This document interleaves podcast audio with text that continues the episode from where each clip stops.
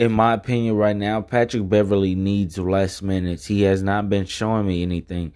I want to see more from Pat Bev, but as far as right now on a basketball court, he has not shown me anything. That needs to change.